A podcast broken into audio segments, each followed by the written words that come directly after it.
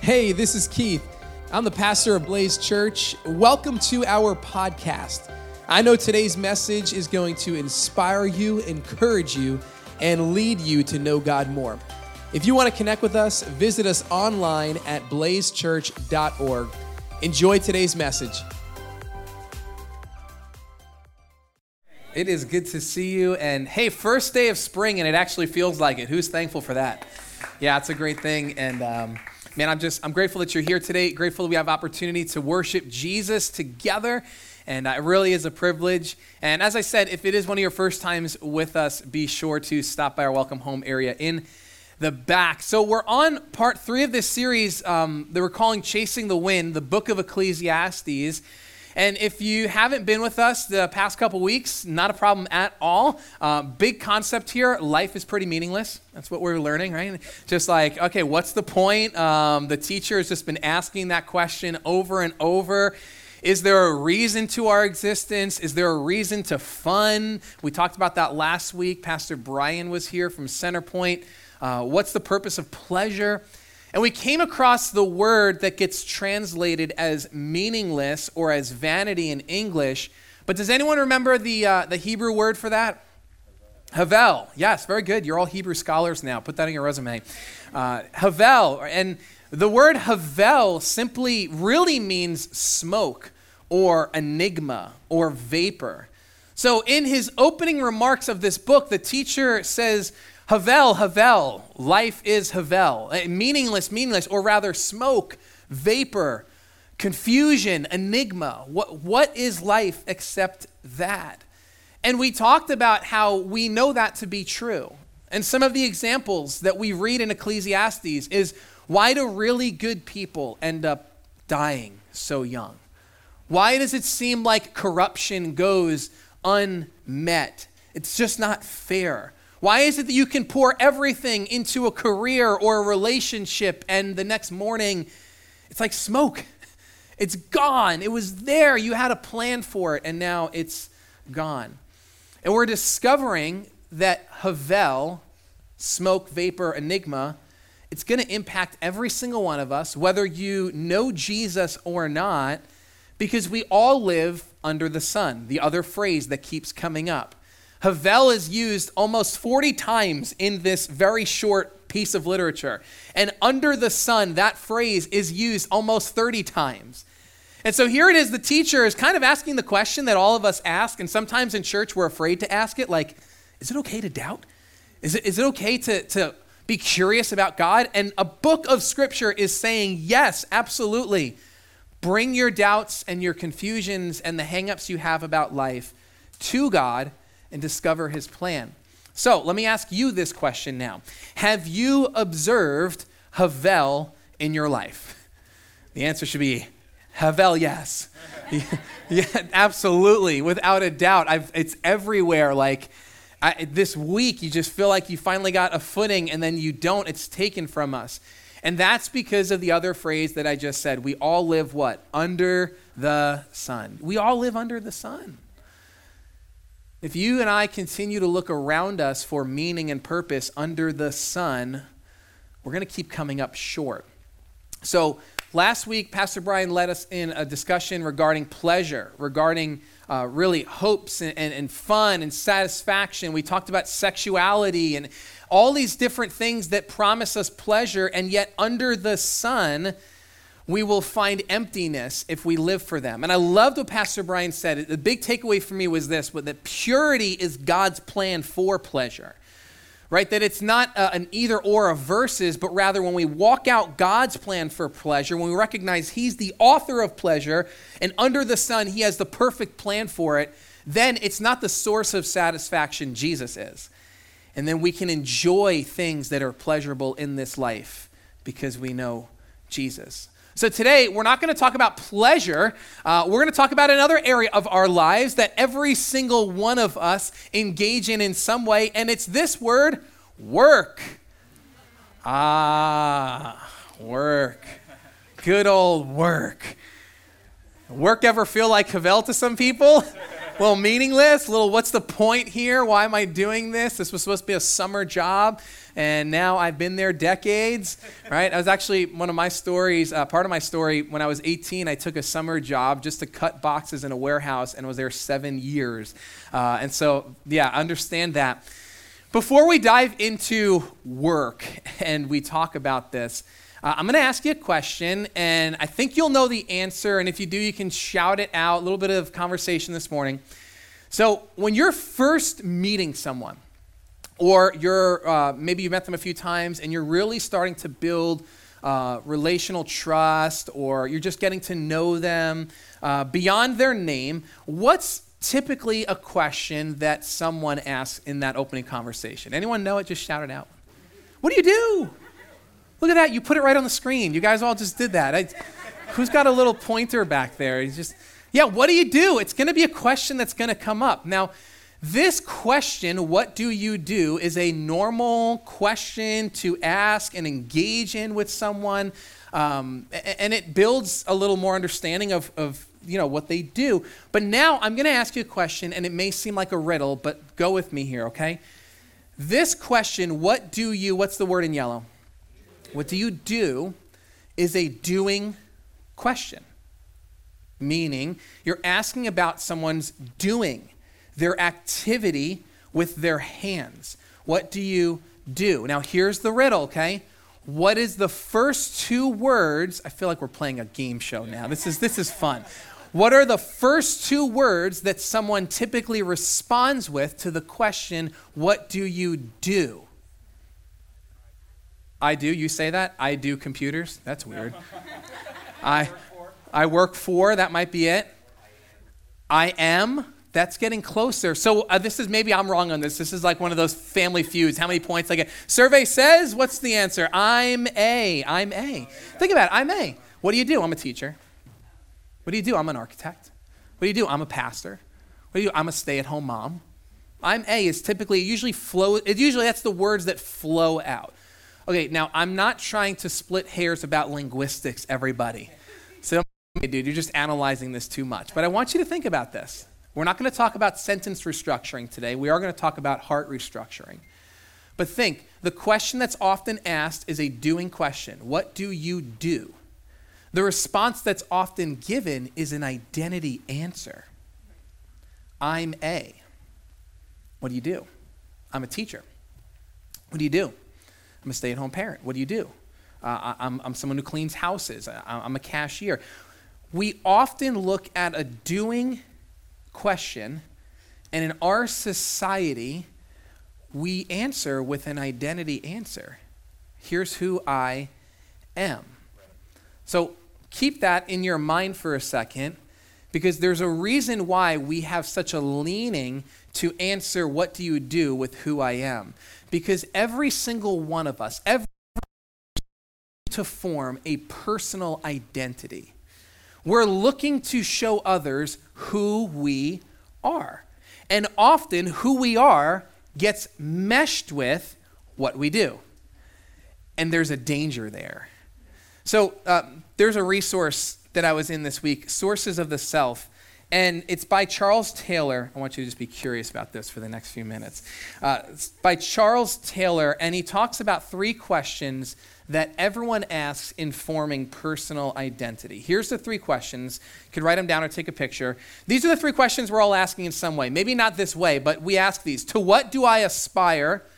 What am I worth? And who gets to say? According to Charles Taylor, these are the three questions that you and I are actually living to answer, informing a personal identity. To what do I aspire? Everyone's living for something. We're all living for something today. Something woke you up, something gets you motivated during the week. Something is the main thing, and that thing will speak into your identity. What am I worth? It's an assessment of ourself. So if if, if what I aspire to be or do is teach or law or, or whatever it might be, well, then what am I actually worth? If I were to assess that, am I, am I doing well? And then the third question comes in, and this is the one that we might push against and say, no, no, no, I, I don't fall here. Who gets to say? And someone outside of you always does, even if you won't admit it. It might be your spouse about how you're doing as a spouse, it might be your children about how you're doing as a parent. It might be your boss about how you're doing in your job. It might be your friends on how you're doing relationally. It may be your bank account on how you're doing financially. But someone or something gets to speak into your aspirations, your worth, and they get to say. And all of us under the sun, amidst the havel of life, are striving to form a personal identity and oftentimes, for adults, we gravitate towards what do you do? Our work. Our work. And now, if, if you're not working right now, we need to broaden that a little bit. There are lots of areas where we can form personal identities in our work or in our doing. Uh, it can be in your actual career, your occupation. It could be in your image, how you look, how others perceive you to look. It could be in your intellect how people per- perceive your mind to work mentally and, and the books you read or the conversations you have. It could be in your net worth. You're forming an identity around how much money you have and what you've accrued. It can very much be in your parenting parents that you feel a sense of worth and aspiration if your children are following a path that you prefer they follow. If they're young, if they're listening at home, if they're older, if they're living successful lives. But every single one of us, including the teacher, we're about to see his words, we are going to work. In some way, we are going to look to form a identity by which others will see our aspirations, declare our worth, and say, Yeah, you're making it. You're doing a good job. But under the sun, is that really a safe place to form identity? To attach it to our doing? When it can all just be Havel. So let's see what the teacher has to say. Because we've seen so far, the teacher has told us about money, he's told us about uh, pleasure. He, he, he's kind of walked us through different areas wherein he might find some sense of meaning. So let's just see if the teacher somehow gets meaning out of doing. And you could probably guess the word he's going to use when it comes to describing work. But let's go there anyway. Ecclesiastes chapter 2, verse 4. I also tried to find meaning by building huge homes for myself and by planting beautiful vineyards. I made gardens and parks, filling them with all kinds of fruit trees. I built reservoirs to collect the water to irrigate my many flourishing groves. Anyone else what you're doing? We call it gardening, everybody. Right, just my many groves. You got your cucumbers, your tomatoes, like you're, just, you're putting out the, the, the hoses. That's what he did, just on a much larger scale. Uh, I bought slaves, both men and women, and others were born into my household. I also owned large herds and flocks, more than any of the kings who had lived in Jerusalem before me. I collected great sums of silver and gold, the treasure of many kings and provinces. I hired wonderful singers, both men and women, and had many beautiful concubines. I had everything a man could desire. So, a few things here that we are reading that are descriptive, not prescriptive. Stay with me. Descriptive of how the teacher tried to build an identity slave owning, many concubines, which would be women he could just have sex with at any point. So, please don't take this as a prescription for your life. It won't end well, okay? This is just describing what the teacher did. This is like OG Hugh Hefner, everyone. It's just. This, this is just what he's just built the mansion. He's just telling everybody, I, anything a man desired, I worked for it, I had it. Biggest homes, biggest company, women, wealth. And then he says this in his last verse wisdom. He says, So I became greater than all who had lived in Jerusalem before me. And by the way, my wisdom, he says, it never failed me. It, it, it never failed me. So here, the teacher is letting us know, his listeners know, I worked to form an identity. I worked on my home, I worked on my garden, I worked on my net worth, I worked on all of it. And here's what he says So I hated life. because the work that is done under the sun was grievous to me. All of it is, say the word, meaningless. Havel. It's nothing more than a chasing after the wind. Can anyone here honestly relate that sometimes it feels like all of our hard work is just chasing after the wind? Yeah.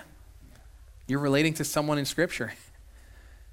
that it just, it just feels like uh, nothing more than a rat race. That it, it kind of just feels like you're jumping on the hamster wheel, that you've fallen into the mousetrap. That's three rodent cliches in a row, bro. Note that. I got no more. Come on, sometimes life just feels that way. It feels like, what is the point here? What is the purpose? Yeah, so what? My home looks great. I worked really hard on it. So what? If you open my portfolio, I checked off all the boxes. But there are days where we wake up under the sun and it feels like we're chasing the wind because we're forming an identity around what we do.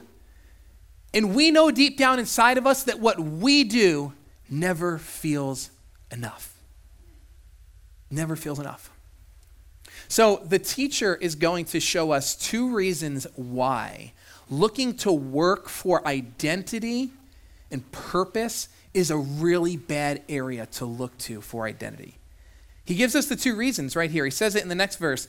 Verse 18 I hated all the things I had toiled for under the sun. And here's why. Reason number one because I must leave them to the one who comes after me. He who dies with the most toys still dies. he still dies. And all my toys are left to someone else.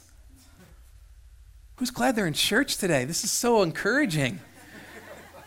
Your home, your children. Some of us are forming our identity around how our kids live. You're going to leave them to someone else.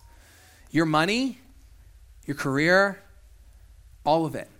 He says, I have to leave it all behind. And then I love how real scripture is. Like this is just if you if you're not reading your Bible because you think it's boring, this verse, this next verse should make you say like I'm just going to open this up because this is great. Look at what he says next. He's so blunt. And and who knows whether the person will be wise or foolish. Yet they will have control over all the fruit of my toil into which I have poured my effort and skill under the sun. This too is meaningless. Here's what he's saying you don't even know if the person that you're leaving the company to, despite all the hoops you've jumped through to get the contract just right, will actually be a fool or not. You don't even know. I, I, read this quote, I thought it was great. With so many fools in the world, chances are that everything will fall into the wrong hands. You can do your very best to get the will signed off just the way you think it should go when you're gone, but when you're gone, you're gone. Under the sun. And you and I are forming a personal identity around our doing when it's going to cease at some point. And the teacher's like, this is smoke. This is the enigma. This, this is Havel. I'm putting so much into this. I'm answering the question, what do you do with I'm a, and I'm, I'm showcasing myself and showcasing my hard work for what? At some point, it's all going to be gone. Now, the answer is not to work. I mean, not to not work, however, I need to say that. Okay, so don't leave here and quit your job. Okay, we're going to stay with them for a second. I'm going to give you the answer. But before we do, first reason, it's all going to come to an end. And here's the second reason that he gives as to why it's a, it's a poor area he says in verse 22 What do people get for all the toil and anxious striving with which they labor under the sun? He's asking the question, okay, what's the point? And here's his answer All their days, their work is grief and pain. Even at night, their minds do not rest. This too is meaningless. Okay, so the first problem with looking to work, and again, work might be in your career, in your parenting, in your image, in your finances. The first problem with looking to work to define you is it's all going to come to an end. And the second problem with looking to work to define you is the work itself. He says it's just tedious, it's just painful. There's days where it's just grievous.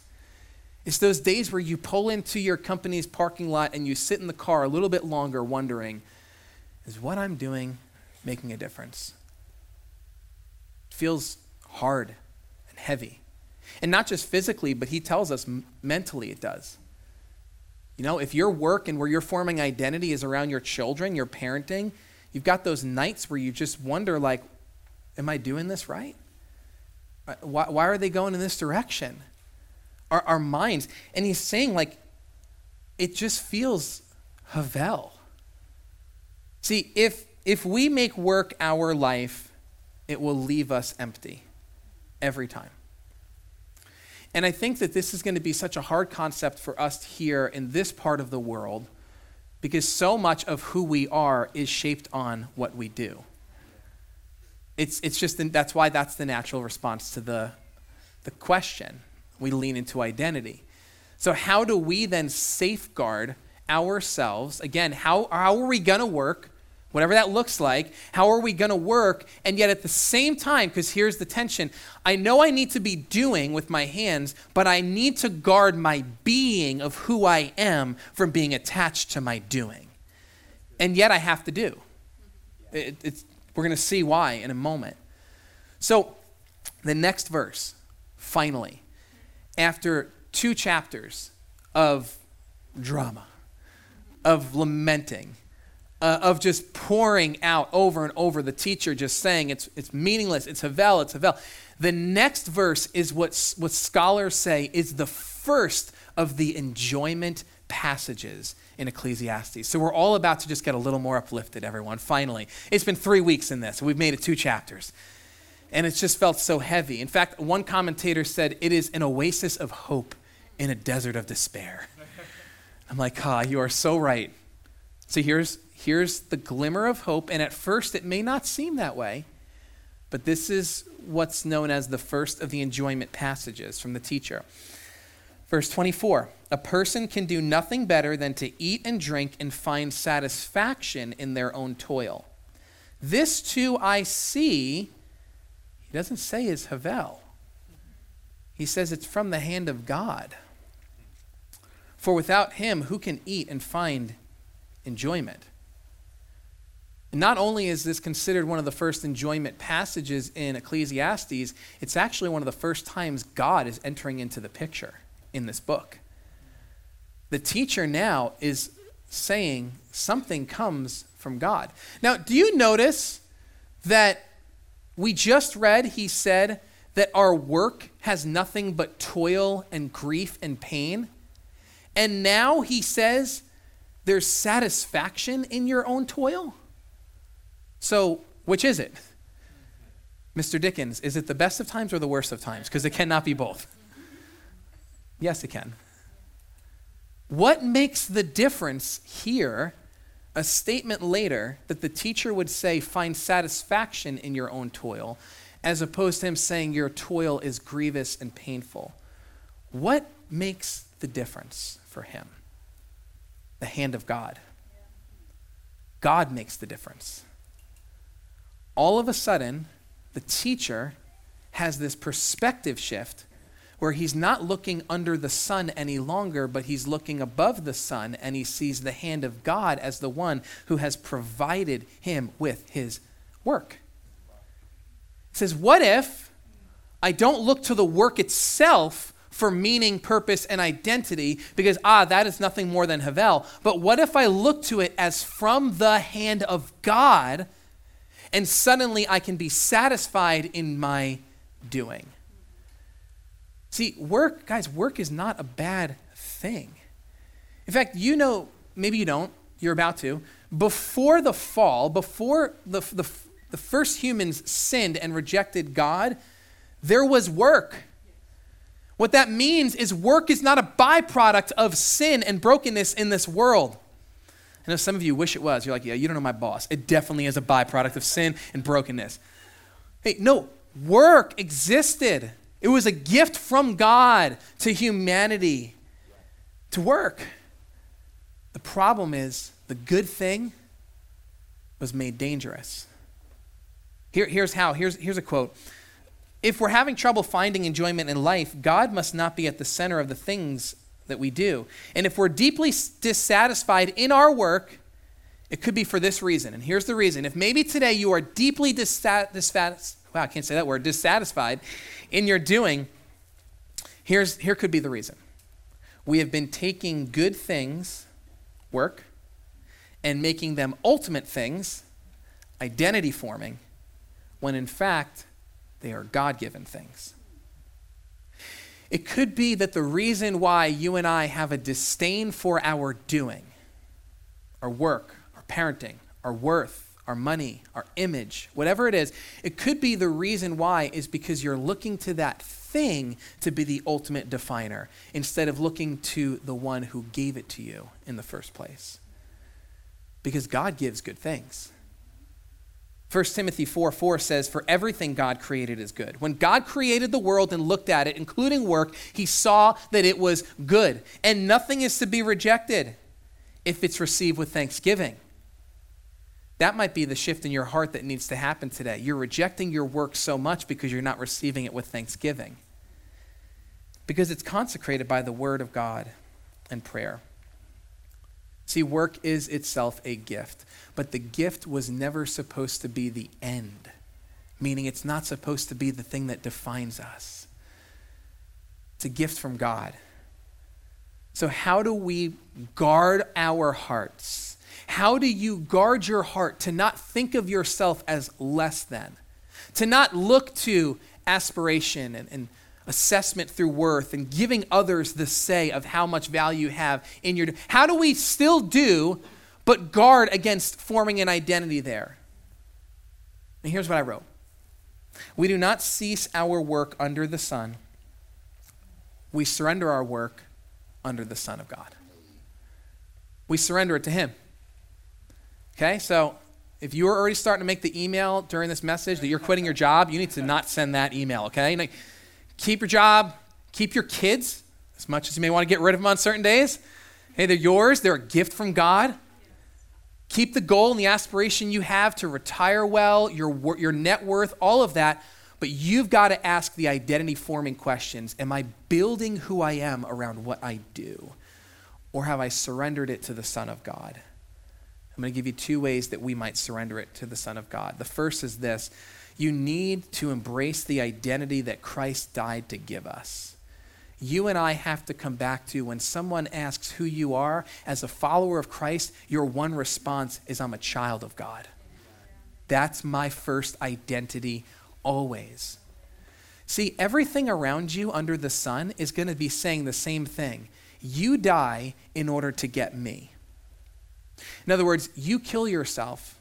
You, you burn the candle at both ends. You work really hard. You take any opportunity that comes. You climb the corporate ladder, chase the American dream, and in the process, there may be some devastation, there may be some relational dysfunction, there may be some compromise, but you do what it takes. You die to get me. But only Christ came and said, I'll die to get you. He's the only one said, I will die, I will lay down my life to give you an identity that cannot be removed. We need to embrace the identity that Christ came and died in order for us to receive. There was a verse that I heard in my late teens, early 20s, and I shared it with my small group this past week. This was the verse that shaped my following after Jesus. I, I wasn't sure I was going to continue to follow Jesus. And I heard this verse, and it so came alive in my heart that I said, God, I will give up my life to make sure others know the beauty of this promise of your word. John 1 12. But to all who did receive him and believed in his name, look at this, he gave the right to become children of God. And when for so much of my life I had strived and tried to gain the approval of God through my own doing and my own goodness. And I heard that God was giving away adoption because his son came and died for me and that I might believe in him and receive him, and my identity would then be child of God. Wow. That's the gospel. That's the good news. That whatever it is you are living for and building a life on today, Jesus is saying, I came so that you might live. So we embrace our identity as a child of God. But now, what do we do with the doing? Because that's what's so beautiful about this world and the creation that God made, humanity. Coming into Jesus is not a call to uniformity, that all of us suddenly follow the exact same doing and now we have to shift everything. And no, no, there's unity in the body of Christ, but not a call to uniformity. So you're still going to have your own uniqueness. You're, you're going to be a teacher. You're going to, you're going to work at Walmart. You're going to be a stay at home parent. You're going to be an architect, construction. You're going to do things. So, how then do you do with living out the identity of a child of God? And here's how. Number two, we work for the Lord. We work for the Lord.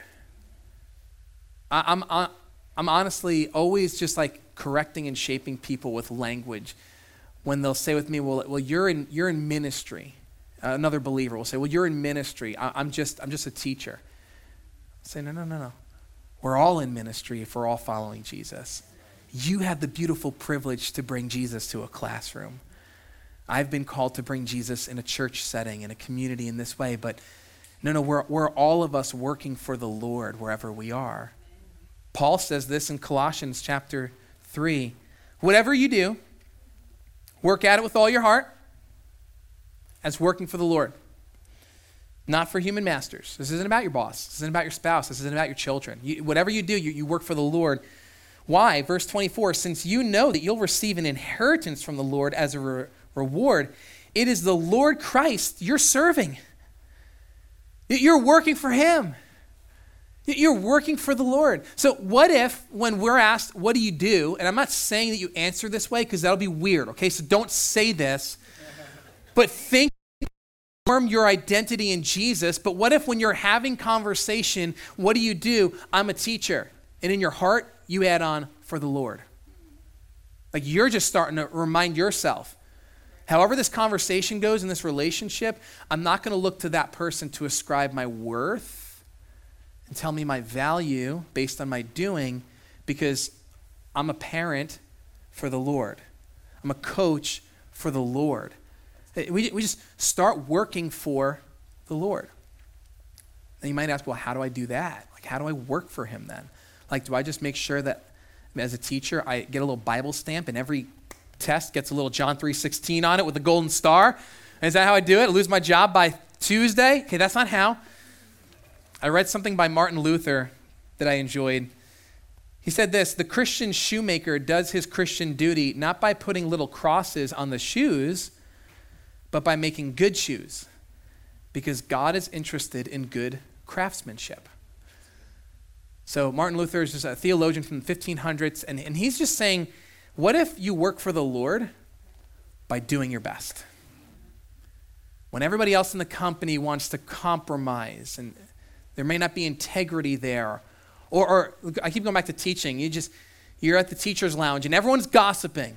Everyone's just sharing their, about their students, so they're complaining, and, and you're not. It's you working for the Lord.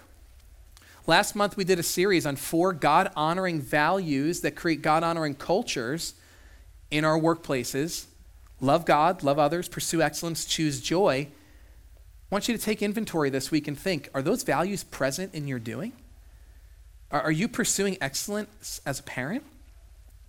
Are you choosing joy as a cashier?